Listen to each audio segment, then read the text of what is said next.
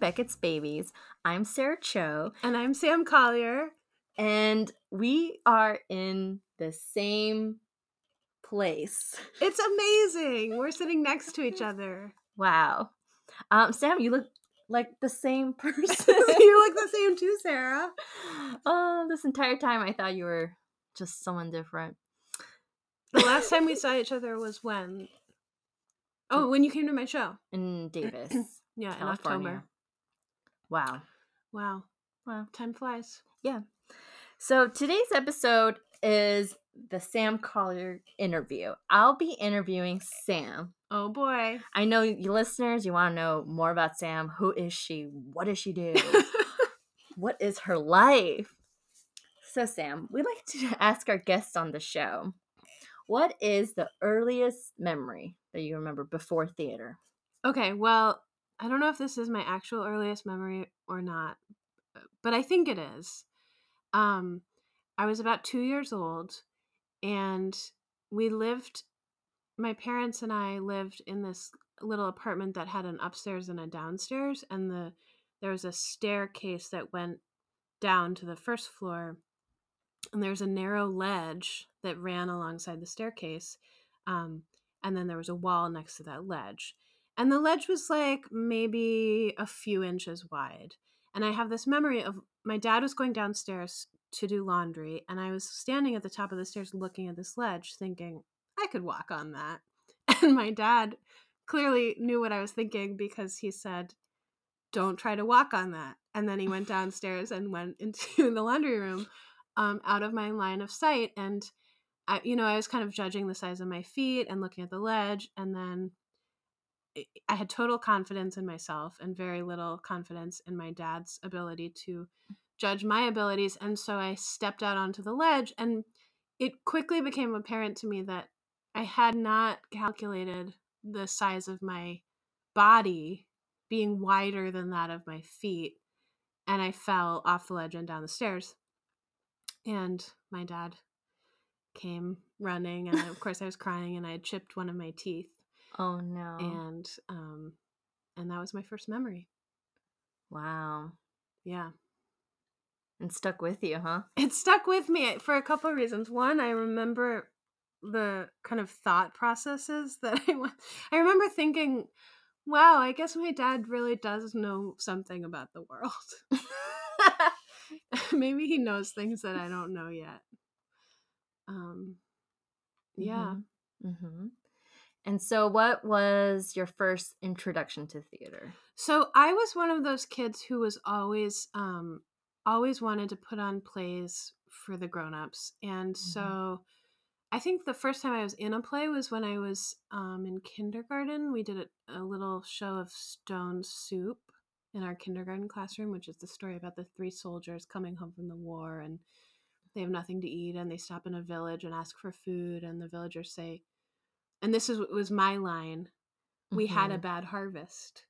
they, they don't want to share any food with the soldiers. And then the soldiers um, basically teach them how to share by Mhm. putting a pot of water with a stone in it in the middle of the, on a fire in the middle of the village and inviting people to flavor the pot with whatever they have. So somebody brings a carrot and somebody brings some celery, and before you know it, there's a rich vegetable soup. And then um I I guess that was the original play for me and I became obsessed with making my cousin and my sister put on plays for our Mm. parents and grandparents um and and I I guess I would tell them what to say and where to stand and so I was both the writer and the director director. and I would be in it as well you know I had to I had to do all the things Wait, how old were you again? so I guess this was when I was four, five, six, Mm. you know, and then and then I did lots of little plays in school, and then um, I got involved in a community theater. I was in high school and did some um, acting with them, and Mm-hmm. And then when it wasn't really until I got to I I think I did write a play or two when I was in high school, but I never thought that was what I wanted to do. And then when I got to college, I started reading um, Suzan-Lori Parks and Naomi Wallace and um, Tony Kushner and just a whole Tom Stoppard and a, a, wider variety of plays than I had read before and, and got really excited about what you could do in a play. So mm. That's when I really and you majored over. theater. And I majored in theater, theater. with a focus mm-hmm. in playwriting. Yep. Wow, did that? Yeah. Did you have a favorite teacher? You know, mm-hmm. I I was really fortunate um, to be able to do a couple of different things. I had a I had a great teacher in I went to Middlebury College and there's a playwriting teacher there, Dana Yeaton, um, who I took my first couple playwriting classes with. But then I did the um, National Theater Institute Theater Makers program at the O'Neill mm-hmm. um, in maybe its second or third summer that it existed. And we took, I was there as a playwright, and then there were two other playwrights, and then there were three actors and three directors, and we all took classes, you know, in collaboration, mm. and we we made we were constantly making new plays together, and we had some really great um, instructors in that program too. So, and then, of course, grad school. Mm-hmm. So I just feel like I've had so many great teachers. Yeah. Did you? When did you have that moment where where you thought, oh, theater can be anything. Um, because I feel like I feel like I still have yeah. that moment all the time. Mm. You know, it's mm-hmm. it's never it was never one moment. But are you thinking of something in particular? No, I just feel like ever since I met you, or you were one of the first people I met, where you were just always like, no rules. like there's no yeah. It, it, it, before that, I've always thought plays storytelling just following certain rules. Yeah. And so I'm just curious to know when. Well, you realize that. Listeners, I'm sorry, I have a cough. Um, I can't edit this out. I know, I know, it's fine. It's okay. It's it's real. It's raw. it's raw. Um, I don't know. I guess just from seeing lots of plays and seeing all different kinds, shapes of plays, and um, mm-hmm. that summer at the O'Neill, I got to see a lot of different work, and mm. I was really inspired by the puppet, the puppetry conference, and the mm. way that the puppetry artists were thinking about form, and um, I don't know if it was uh, it if it was one particular moment or just more probably a series of moments. Mm. We took that class with Dare Clubb on that was collaboration our first semester, and mm-hmm. We every week we had to create a new piece. and, and I really credit that class with opening my mind about what a performance could be or what a play could be. Hmm. Who are your favorite playwrights? Oh man. Well, definitely. Uh, oh, uh, let me shake yeah, this. Yeah. Re- let me yeah. re-ask this question: If you could be stuck on an island with any of the playwrights in the world, with the playwright or with their plays? No, with the playwright. So it has to be somebody I like and get along with. Mm-hmm. Um. Oh, gee. it's a little different. Yeah, it is different because I would want to pick somebody I know. I guess I'd pick you, Sarah. uh, that's the perfect answer. Thank for? you so much. okay, but who's your favorite um, playwright? Um, not well, stuck, not getting stuck on an island. Yeah, so definitely the people I mentioned before. Um, mm-hmm. Um, I love the work of Suzan-Lori Parks and Naomi Wallace. I love Sarah Ruhl's work. Um, so many. I mean, I just think and um, I I think about when I'm teaching playwriting how to strike a balance between um, the people that had a big influence on me when I was first learning, and then also bringing in the voices of um, people who are creating new work now, which is not always the same people, you know. Mm-hmm. I mean, I mean, I love Shakespeare too, you know. Like I, that's uh, maybe that's kind of passe or corny to say, but I think we have a lot to learn from Shakespeare. I love Arthur Miller's work and Chekhov and um yeah Mhm. Do you like them because of how they make you feel after you read it? or is Um, it their the, uh, is there something that resonates with you? well i th- yeah i think Mhm. or um you know sometimes it's a matter of of feeling of watching a play and feeling yourself totally hooked on every moment Mhm. like a few weeks ago i talked about um the niceties which is a play by Mm. eleanor burgess and for that entire play i was on the edge of my seat i didn't know what was going to happen and it was so timely and relevant of a story and then other times i'm really amazed at what the writer can do with language or with an argument like i think about tony kushner and tom stoppard in that sense um, so yeah sometimes i'm amazed at them at their skill and other times i'm i'm hooked in by the emotion Mm. Mhm. i think naomi wallace's work is really interesting to see what she does with power and with the interpersonal dynamics on stage and how she can take one power dynamic and then either suddenly or Mhm. gradually completely upend the the Mm. relationship between the two people or more than two on stage and i love watching how that can happen um Yeah. Yeah. Um, let's briefly talk about teaching. When did you did you always want to teach? I love teaching and I I've always, you know, I started out working with little kids. Like that was always my summer job when Mm-hmm.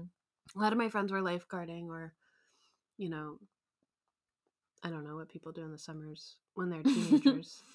You know, Making like- pizza. exactly. Yeah, working in a coffee shop or something. But uh, Mhm. my job of choice was always camp counselor and so Mm. I always was working with little kids and then I kind of moved from that into being a teaching artist um, and doing that kind of work after college. And then when I was Mm. in grad school, I started teaching college classes. And I love designing a syllabus and thinking about the learning process and how people Mm-hmm. can grow their just their understanding of a topic and um, move from one set of beliefs or understandings to a different one. I think that's fascinating. When Mm. they encounter something that doesn't fit into their previous framework.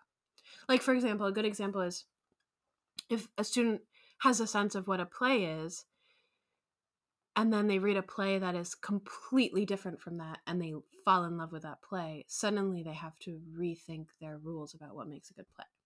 Mm-hmm. Does that make sense? Yeah. um, I think Lucas Hnath's work is really good for for demonstrating to students that um, what what they thought about a play structure can be um, too small to fit the kinds of work that they fall in love with. Mm. Yeah. See what you mean. I for me, I, I just don't have the patience For teaching? I don't think. Yeah, I Do you think that's because you're in Aries? Uh, I think that's part of it. Have we ever talked about astrology on Beckett's Babies? Because I think- it's time. I, I don't think we did. I think maybe in Beckett's Babies 1.0 we did. Yeah, we did more of it. Um, yeah. So my rising is Virgo, my sun is Aries, and my moon is Cancer. okay, that's right. That's why you're so caring. Sometimes I'm I'm very selective of who I'm being uh, So- caring about. So teach you're you get too impatient for teaching. I think so. Yeah. What makes you impatient? Um you know, but here's the thing. My personality has always been like um I had to figure it out on my own. Why don't you figure it out on your own? Like that's Well, maybe a good teacher though can um can still set up opportunities for students to learn things on their own Mhm. and just but kind of it's like you're building a, a playpen for them so they don't get hurt. but they, still have to figure out how to fit the blocks Oh, together yeah, themselves. maybe. Yeah. yeah, but I think that whole setting up that playpen Mm-hmm. that I, I'm, it's probably my job to do. Mm-hmm. I have no patience. You'd rather they just be in danger. all the time. it's a dangerous world out there. well, that's good. I think that's a totally legit teaching style. oh my gosh. Um. So, what is your writing process like? Um, my writing process really varies. I think it's it's changed a lot from when I was in grad school. Usually, I would immerse myself in the world of a play for like three weeks while while I wrote the first draft, Mm-hmm. and and I would be living and breathing that play. Like I would be researching and writing constantly and Mm. thinking of nothing else. And a couple weeks later, I'd have a draft ready. I mean, I still had to go to class and, and teach and everything, but because my schedule was so much more flexible Mm-hmm. and because I had a hard deadline of workshop coming up, and I would usually wait until the last possible minute to start writing, um, Right. it was a much more concentrated burst of time. And now, the plays I've written more recently, I write over um, a much longer period of time, mm-hmm. which I don't. I think I don't like it as much, but that's just the nature of Mm-hmm. you know working full time and also writing. And when you say like long period of time, is it just like a little bit of every day?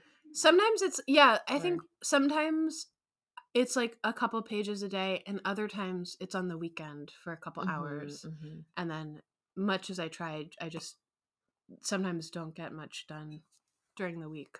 Mm-hmm. Um Yeah, it really varies. And then also sometimes I'm working on revising one play but while also trying to write another play and so I go back and forth and so Mm. um you know i might not touch the new play for a few weeks while i'm working on Mhm. revising the other play so Mm. i wouldn't say i have a singular writing process it, it's much more variable Do you use notebooks? Do you use yes i computer? and i tend to this is probably bad i wouldn't really recommend this to anybody but i tend to have a couple of different notebooks going at any one time Mm. and I just write whatever I'm writing in whichever notebook I happen to have with me. Mhm. And so I tend to have the notes for a play scattered across multiple notebooks in amongst, you know, poem drafts and Mm. ideas and random thoughts and um you know, i often when I'm writing, when I sit down to write, I start by just I call it clearing out my mind, just kind Mhm. of um, free writing on whatever I've read about in the news or something I saw that day or something I'm thinking about. I just get like a paragraph or a page down of that before I Mhm. start writing because I find that helps me kind of um, get into the writing mindset and also just get that stuff out of the way so I can think about what I want to write. Mm, mhm. and so I really have to when I am moving from notebooks to a document on my computer, I have to kind of sift through all these miscellaneous Mm. pages of stuff. But then sometimes that I, I can pull a paragraph or a sentence or something from that material and turn it into a scene or a monologue. So Mhm. in my mind, it's very much all connected. Mm. Yeah. And sometimes I'll, I'll write a poem, first draft of a poem that becomes part of Mhm. a play. Mm. What's on your mind right now? Because I feel like a lot of plays that I write, it's like what's just kind of what's stewing in my mind, Yeah. and they sort of just like I sort of vomited out. Yeah. What's kind of what's on your mind right now? I mean, the thing I just keep coming back to for the last year is that children at the border being separated from their Mm. parents is like just always in my mind and um Mm-hmm. the the terrible things that this country is doing to Mm-hmm. families and small children um so that and then also the you know total collapse of the planet the ecosystems Mhm. around the planet and climate change is a big one and hmm um sad things like that species going extinct but also like i mean much closer to home what's on my mind is i'm about to move to maine in a couple weeks so or a week i don't even know so i'm trying to figure out all those logistics Yeah. and moving is always fun and stressful and You heard it here, folks. First, yeah folks. i know Sam is moving to Maine. I probably haven't even told everyone in my life that I should tell, but Beckett's Babies listeners are a special category, so you guys get to find out first. so Sam, in case you didn't know, was living in Michigan for about two years. They know. Oh, they know. well, who knows? I don't know. My fans. well, in case those new listeners that have no idea, uh, Sam was has been living in Michigan for two years, and she got a teaching job in Maine, yep. which is very exciting. It's very exciting. It's I think weather-wise very similar to northern Michigan. hmm So, yeah, and I'm moving there at the end of this week. Cool. And is Oberon coming with you? Of course he is. He has no idea what's about to happen in his life. Oberon is my dog. um, yeah. Did he did he visit Maine? Oh, No, okay, when I he went, yeah. I'm really excited for him to see the ocean for the first time because he's only ever Mm, like he he's swum in a lot of lakes and rivers and he's Yeah. used to running in and just drinking. mhm. And I think it's gonna be really funny when he runs into the ocean for the first time and tries to drink it and then it's salt water. He's like, "This is what? What does this taste?" He's like, what is happening right now? I'll have "Oh to my film it. gosh." Yeah. Um, wow. That was a complete tangent. But that's on my mind. Yeah. Yeah. Definitely. Um. Oh, this question.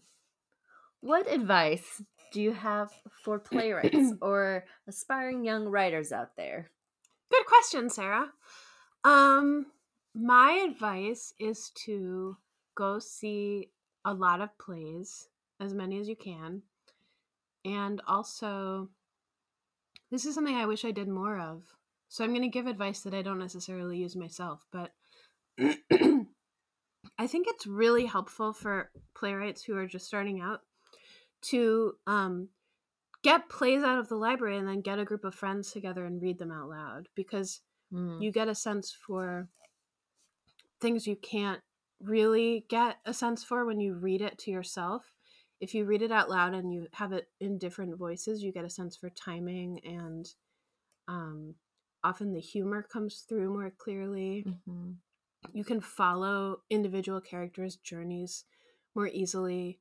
Um, and you'll build a community of savvy play readers with your friends. And so, bonus, if they're also theater people, then you can start reading each other's work Mm. because you'll be developing a shared language for how to speak about plays. And um, yeah, that's kind of my dream for what I want to do, but that's my advice to you guys. Go do that.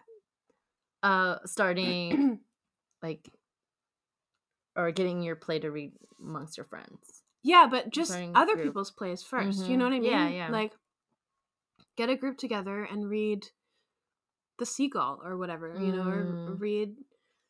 If there's a play that's going on in a city far away from you and you can't get to it, you might be able to find um, a published version of it, or you might be able to find it on the New Play Exchange, and you should just get it and And read it read out loud with your friends. Yeah. Great advice. See how it goes. that's a great advice. Thanks. I'm in this Facebook group um with the the the comedy theater that I'm with and there's just some, you know, people who came from the theater Mhm. who was in the part of it and they all we're all like in this some of us are in this um, Facebook group of, called the Play Readers. We just like gonna get, get together and read Cool. plays. I haven't gone even though I'm in it because it just never works out with my schedule. That sounds like so much fun. But yeah, I we from what I could tell, the group selects a play to read that uh, week and go to that person's house, and then we cast at that time and just all read together. I mean, that sounds amazing. Like I want to partake in that. They should change their schedule so it fits your schedule. Ugh, It's all about me, folks. But Yeah. can't live that way. um wow, Sam. This was your interview. I know. How do you feel? I feel um I feel good. Do you I do you feel, feel like thoroughly questioned. really? Okay, good. Do you feel like you uh said what you wanted to say? Yeah, I think so. Um, if I think of anything else, I'll just say it when I'm interviewing you. Oh, okay, great. Because this was a test run. I'm just kidding. I think it went pretty well. I mean, we already interviewed a bunch of guests. yeah, you're a good interviewer, Oh, Sarah. thanks. Um, so this is the final part of the episode where we do glistens. I don't know if Mhm. you heard of that. it's something we do on the show. oh, cool. Um, where we sort of you talk about what's on your mind or what happened during the week, something you learned. It could be literally about anything. Yeah. So Do you want me to go first? um yeah, why don't you go first? Um, my glisten is Maine, the state Oh, of Maine, yes. Mhm. particularly Belfast, Maine, which is a very adorable town, hmm um, right on the water. It's a port town. It has a harbor, Mhm.